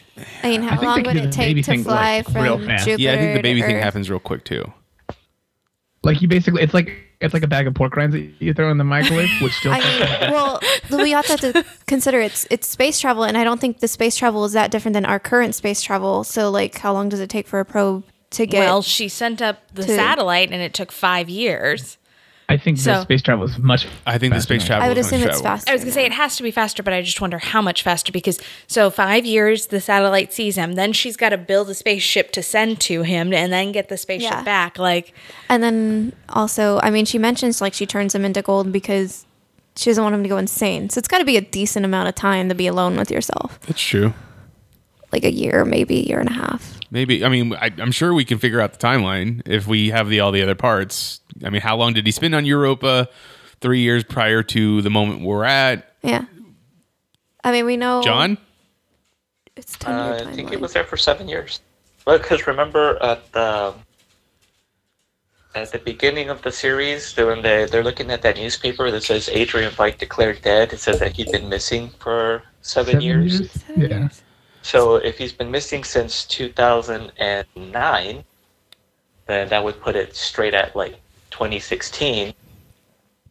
Um, So and if the it was the pretty. show happens, or uh, the farm was bought, I think, three years prior to the events, then that means that he would have had to have crash landed in that farm around 2017, 20. 2016.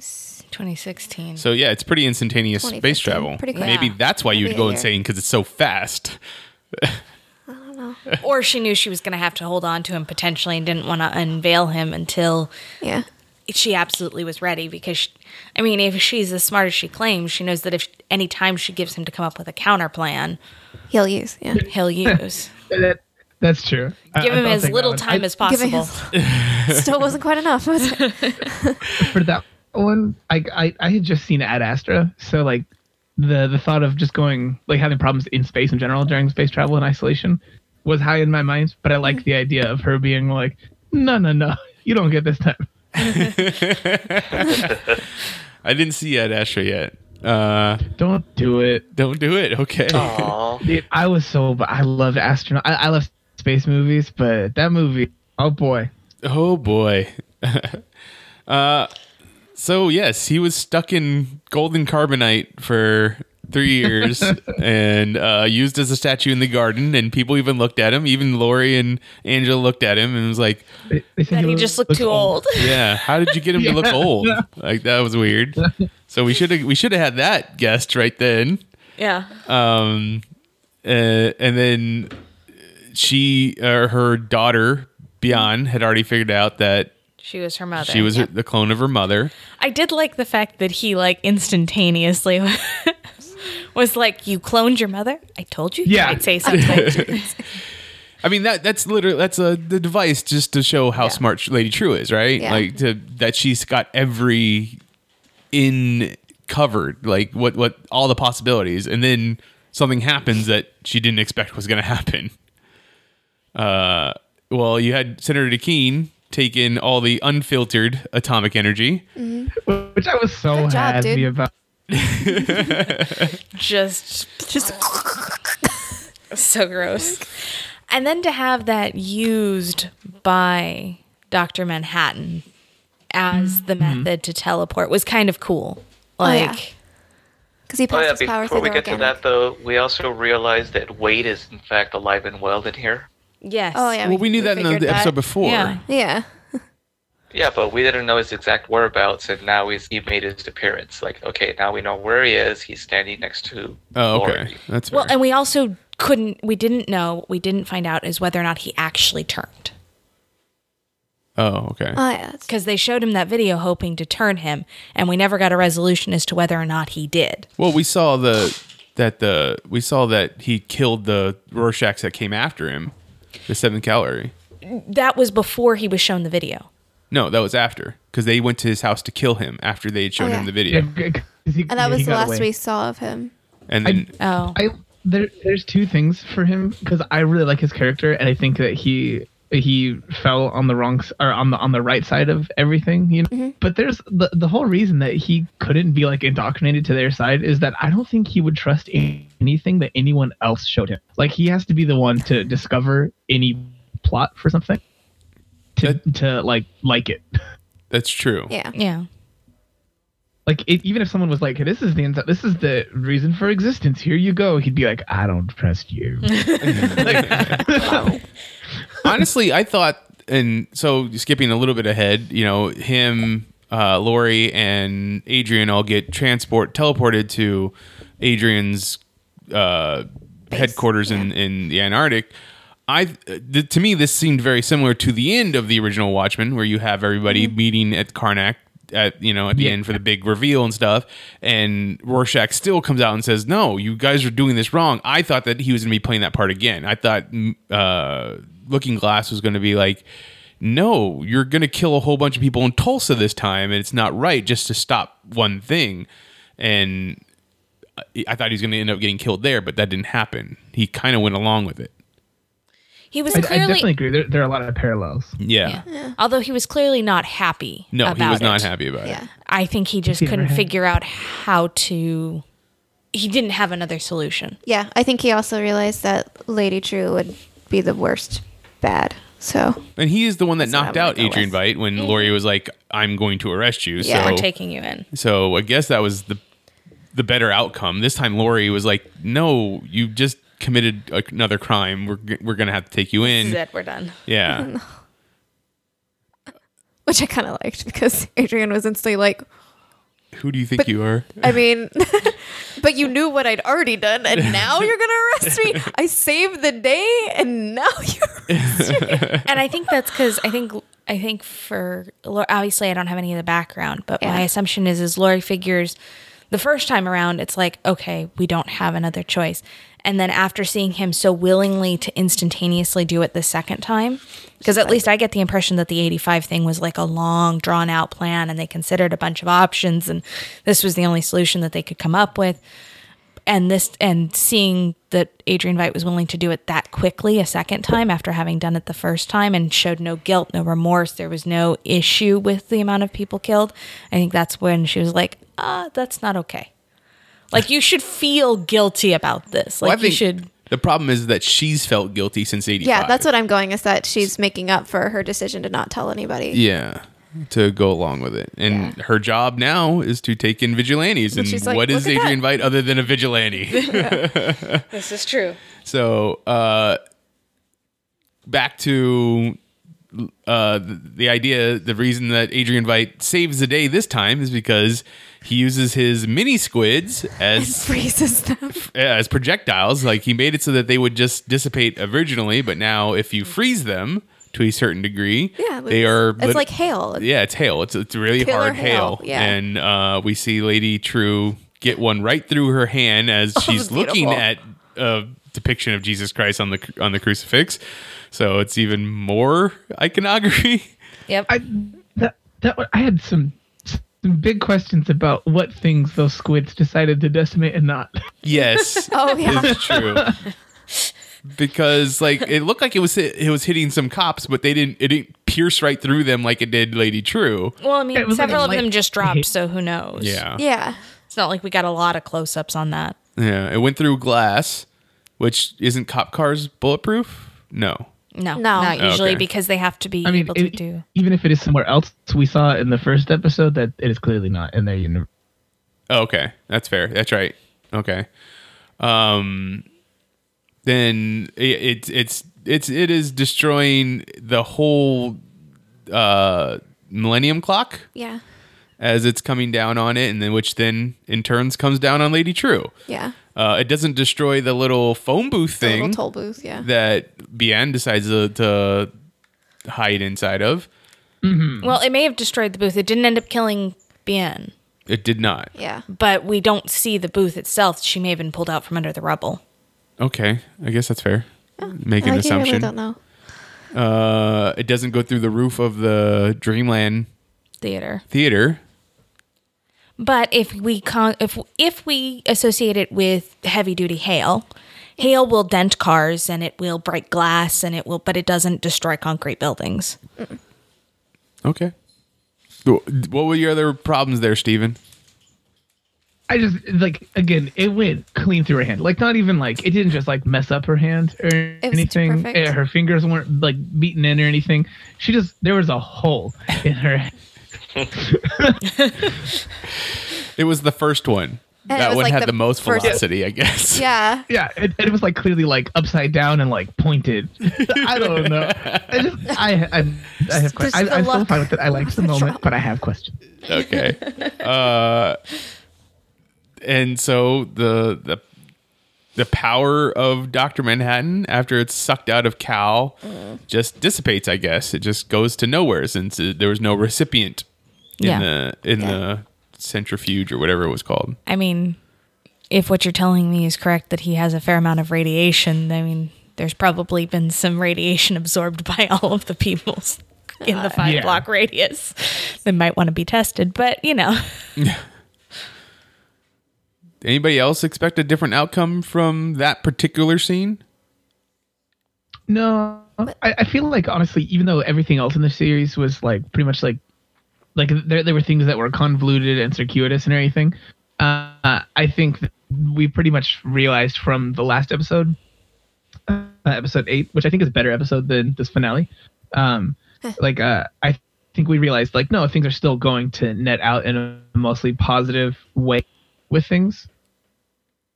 Yeah. I well see, but I that's what I was kind of talking about. That I don't think there was going to be too much of a positive ending, which I guess there really wasn't, I mean, it, it because Watchmen doesn't usually end that way. Or I mean, the good guys won, but they lost a lot yeah, to win. yeah, Like this was definitely not like a happy ending. The good guys all live. Like there's definitely some serious heartbreak. Mm-hmm. So so for those who have read the Watchmen comic book or watched the Watchmen movie prior to this, do you think Doctor Manhattan is actually dead? Is he able to come back? Th- th- that's what I was going for because he- how he orig- originally came to be, I mean, he was nothing but atomic matter, right? And now he still is nothing but atomic matter that just got just didn't get absorbed by a new organic matter. Right. So could he not build himself back together like he did when he first became Dr. Manhattan? I would assume that would be very possible for him to That's- eventually collect his particles, atoms back together and put himself back together. except wasn't he in a container the first time around? So all the particles were contained. But he it Mm-hmm. was, but when he was coming back together in in the sh- shows, he was coming back outside of the container. Oh, okay. because he was like in a hallway or in a kitchen. Like he was within that whole building. He wasn't within the actual container that had killed him. yeah. So that's why I'm like, could he? But I don't know. Like I don't know how much of him was just straight up organic and then straight up atomic. Because I assumed he was all atomic. Because we saw, like we saw at the end when Cal is being taken apart, it it takes all the blue stuff away first, and then leaves the body of Cal, like the human looking body, the which Organic was material- just basically material. what his atomic self was stuck in. though. right? And 'Cause then it wasn't his original body. it was not. It, it wasn't even his original Doctor Manhattan body. Like, yeah. Well, wait. I just thought he made his body look like Cal. I didn't think he actually. he didn't take. No. Yeah, he did. He just took. He just took on the image of Cal. yeah. Just like he took on his own image once he became Dr. Manhattan, though. Well, he took on a better looking version of his own. Well, image. yeah. Yeah. But So I mean, so he he did that in this one too. Shots fired. Take that, Billy Crudup. So yeah, I mean, I think it's definitely if there is the idea that David Lindelof gets an idea in his head to come back for a se- second season, there is a possibility that Doctor Manhattan still comes around. I thought he put it all I like on it. the egg, and Angela ended up with his powers. But he, I think I he saw only that- gave a portion of. I his think he power. gave a portion of his powers. He, it's weird because the wording that he chose for things seems so specific. Like he said he could transfer a portion of his powers. Like, but I, I'm so confused because wouldn't that mean that he went into the final situation of everything having presumably given up like a, a larger portion of his powers? I don't know. Well, except he already knew he was going to die. So maybe I don't think he knew that he was going to. I think he just couldn't see what was happening He there. didn't so see what was happening after, so he assumed he died, but he can't see what is happening after because I think it's just Well, a except- contingency. yeah. except he clearly knew he was going to because he talked with the grand he talked with Reeves about the fact that I'm going to die. She's going to try and save me. I'm still going to die. yeah, but he I like maybe he thinks he's gonna die because he can't see if he can put himself back together. It's just like he unknown. couldn't see when he was with Angela. Except he doesn't say that he can't see the end. He just says he can't see those 10 years. But he knows it ends in tragedy. True. Eh. okay. I, I would I would assume that he suppose. would have said if it was unknown to him, he would have said it's unknown. I don't. I, don't get me wrong, I agree with this one. I think he, he his words are always chosen very specifically. Yeah, but that's- They there are. is also just the, the inherent nature, the fact that he is still human, and like in a situation where he can't see something, he did still seem to assume the worst pretty good. True. Yeah.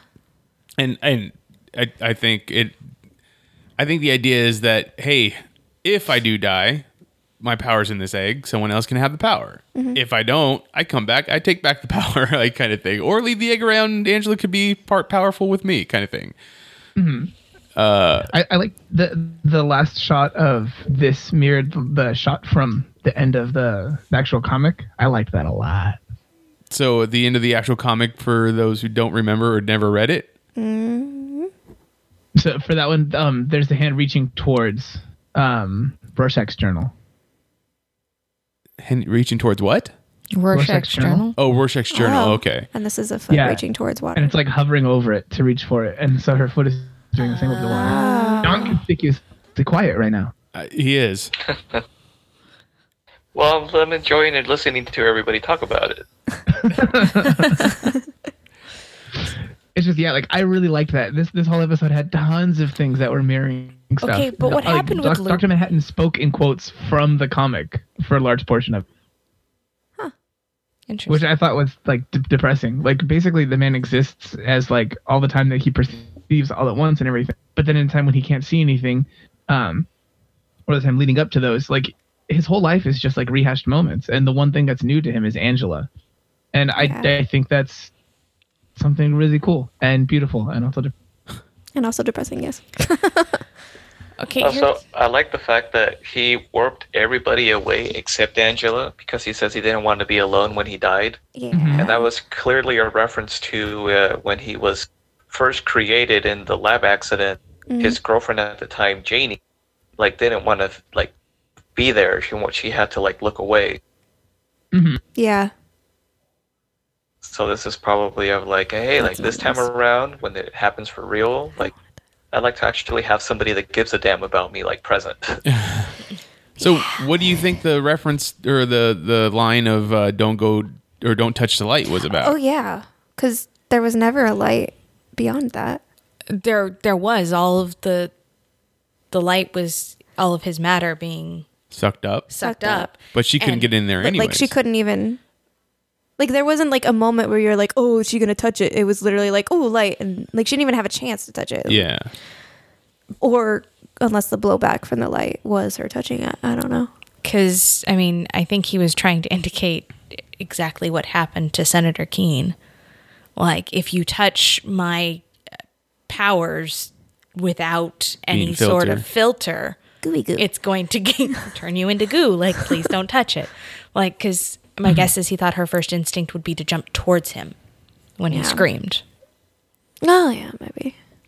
I mean that. Yeah. It just seems like a. It seemed like a line that meant more to me. I don't know. So.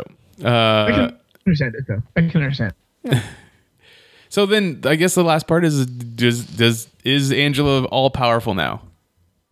I mean, No. we No, we, not all powerful. He, he cuts it off at the right moment so that everybody can sit there and speculate, just like Inception, or Well, she couldn't be all powerful. She didn't turn blue. I know, right? Maybe she hasn't figured out how to maybe she turn doesn't herself blue. want to be yet. blue. Uh, It's fair. No, I, I I think that she has powers. I don't think she's all powerful. Yeah. I think she has power to change things, but that's okay. Well, I mean, Will Greaves' last line is like, i- if he was so powerful, why didn't he do more things to be, you know, to help people? Like Yeah. Could have done more. he could have could done, have done more. more. So. if she doesn't have all of his powers, can she do as much as he could have done? yes. Well, except I think you run into the exact paradox Vite was talking about with Lady True. Like somebody who thinks that they can become a god or seeks to become a god, seeks to change all these Should things, never become a should god. never have the power to become a god. Because yes, you can decide to erase all the nukes, but what does that actually do? Like, what are the consequences if you can't see that? If you can't play out all of those things, Yeah. messing on a major scale like that is very dangerous. Yeah, there was a reason why Dr. Manhattan didn't do more. I mean, he kind of sort of did more when he won the war for Vietnam, and that's like probably one of his biggest regrets. You know, yeah. there's there's a reason why people shouldn't have godlike powers. and Dr. and thankfully Agreed. Dr. Manhattan was kind of sort of the one with godlike powers because he was smart enough to know not to try to fix things. Uh, John, you were about to say something?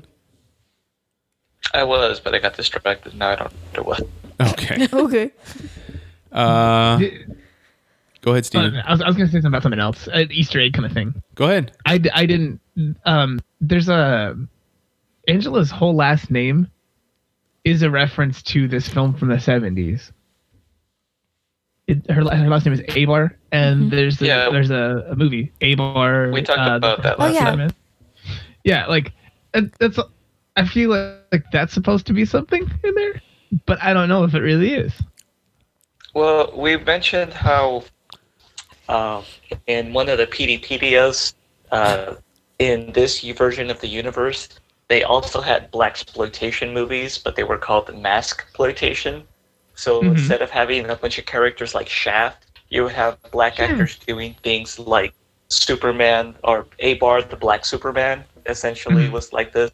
Uh, they mentioned how there was a Batman, uh, but it was a parody of uh, Night Owl Yeah, but to, you know to them that doesn't mean anything other than just another one of those types of movies but to us it's like oh you know, that's it's Batman. Batman, the dark knight you know that kind of Yeah, plays on that um, so yeah that was definitely a reference taken from that the, we even looked at the, the cover for sister Knight, which was um, actually come to find out the original name for hooded justice was brother Knight.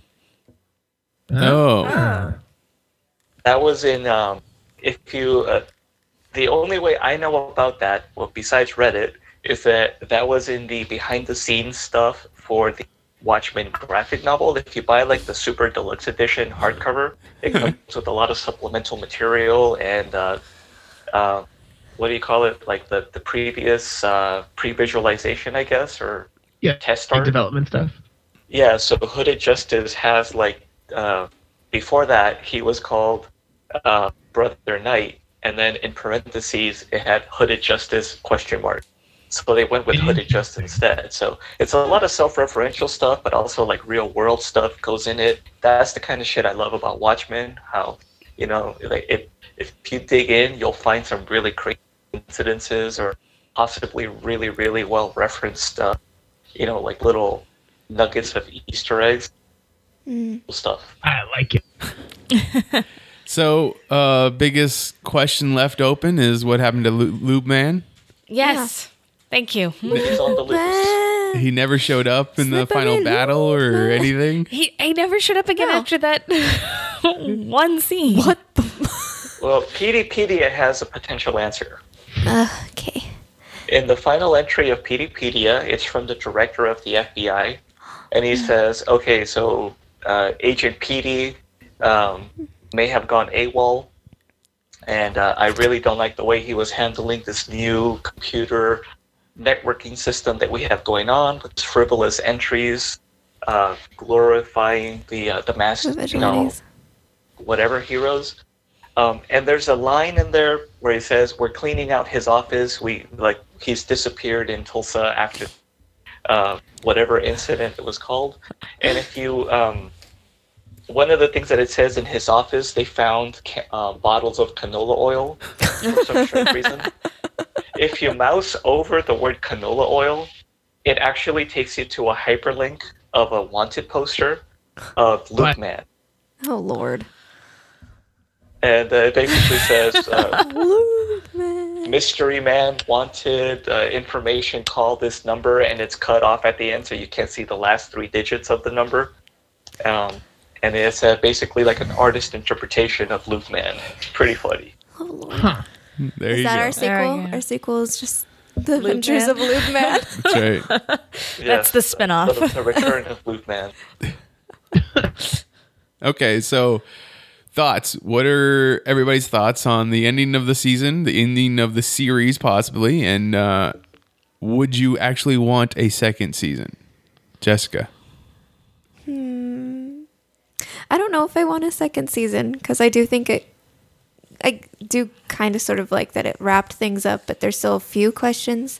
But I feel like if you try to answer all those questions, you're not going to like it. Like, I feel like if there's a second season, it's going to be like the first season was better. Like, that's what I feel like will happen. right.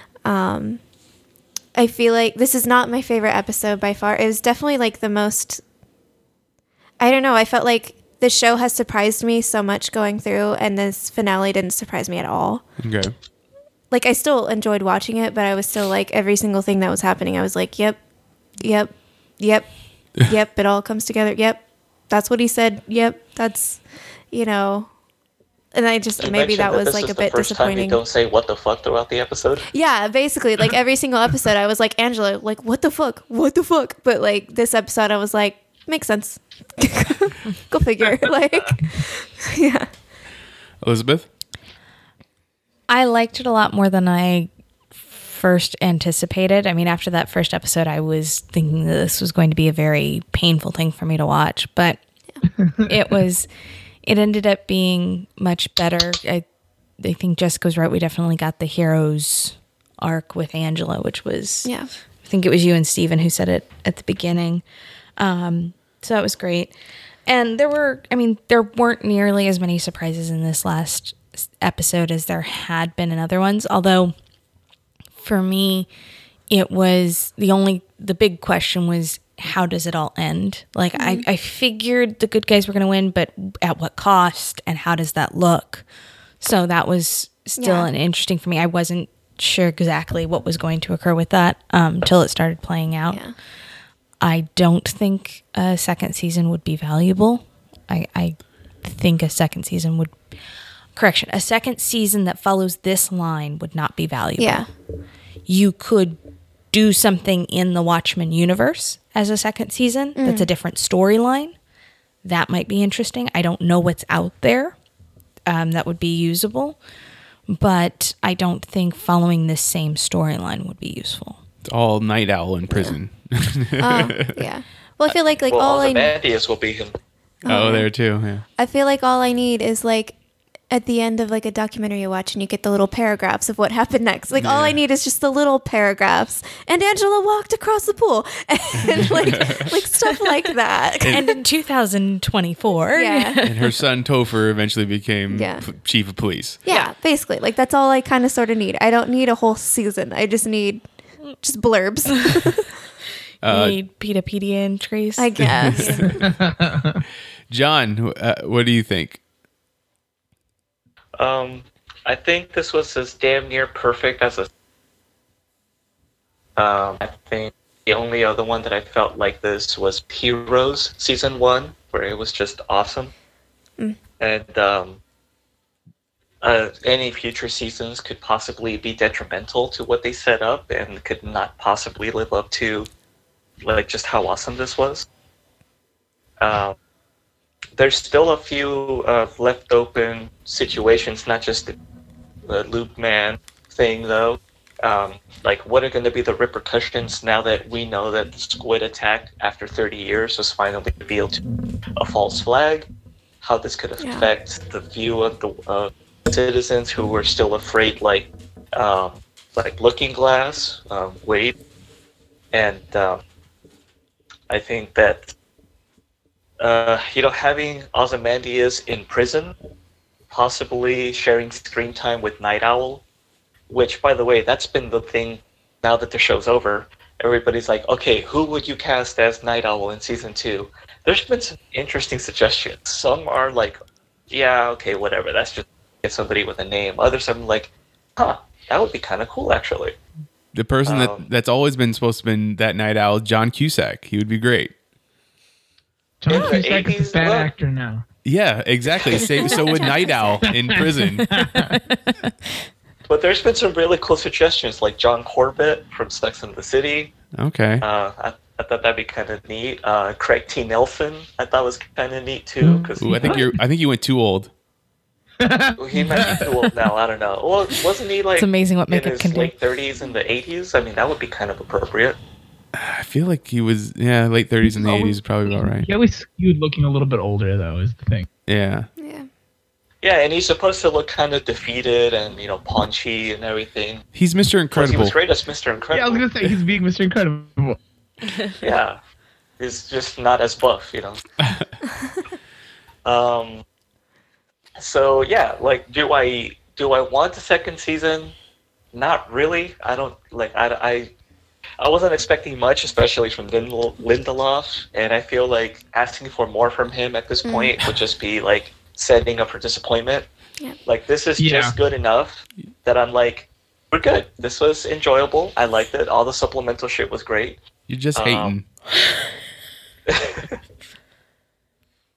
Um, so, I mean, they could explore more stuff, but it's not necessary. If this is where they leave it, I think I'm good. Okay, Steven, last thoughts? I, I don't want another season. I don't think. Um, as much as I enjoyed the show, I think wanting more, more is always what gets us in trouble with things that we like. It's true with pizza, and it's true with tea. Okay. Well, it's short and simple. Um, yes, I definitely enjoyed this show uh, throughout the first season as much as everybody else seems to have. Um, I I enjoyed the movie. I've always been a big person of not enjoying the the graphic novel, so I am glad that I enjoyed this more than I did the graphic novel. I loved all the tie-ins. I loved all the uh, as as you go backwards and, and look at previous episodes seeing as like how things were there and stuff is shown to you and even in the last episode when they're walking out of the dreamland theater it says drm so dr manhattan is right there it's you know it's all little g- easter eggs and and uh nods and homages and stuff like that like that, that was all pretty cool um I did enjoy the new characters that they, they brought up, and I, I love the uh, idea of we're going to stop the show right at the moment where whether or not Angela has powers is up in the air, kind of thing. So, do I need a second season? No. Will I watch a second season? Yes. That's Yeah. as simple as I'll put it. Um, I think I would take it as it is, um, but we we'd have to see if it happens. So, okay we're done with that. We're done with those two shows. So uh, come back next week and find out what it is that we're going to do then. Jessica, where can people find you online? You can find me on Twitter at JM Bailey Writes. Elizabeth? uh, at all of the Geek Elite Media. John? I am on Twitter at Magic Wallet. Steven? Uh, don't come find me on social media until after you've taken a look at my uh, portfolio website, peppermintgentleman.com. Then come Peppermint- over and find me on Twitter uh, uh, on Twitter as Peppermint Gentleman or Peppermint Gent. I'm sorry. Uh, let, me know, Awesome. let me know what you think of what's on there. Tell me if I'm missing anything. Okay, good to know. There's a website now. Uh, you can find me on Twitter. I am at E Mitchipedia, G-E-M. G-E-M stands for Geek Elite Media. You can find the rest of Geek Elite Media on Twitter at Geek Elite Media, at Geek Elite Media on Instagram, and Facebook.com forward slash Geek Elite Media is our Facebook page. Check out archived episodes of this podcast and other podcasts on our website, geekelitemedia.com. But until next time, this is the Geeks Watch on the Geek Elite Media Network saying always remember to Geek out. This concludes our broadcast. Beep.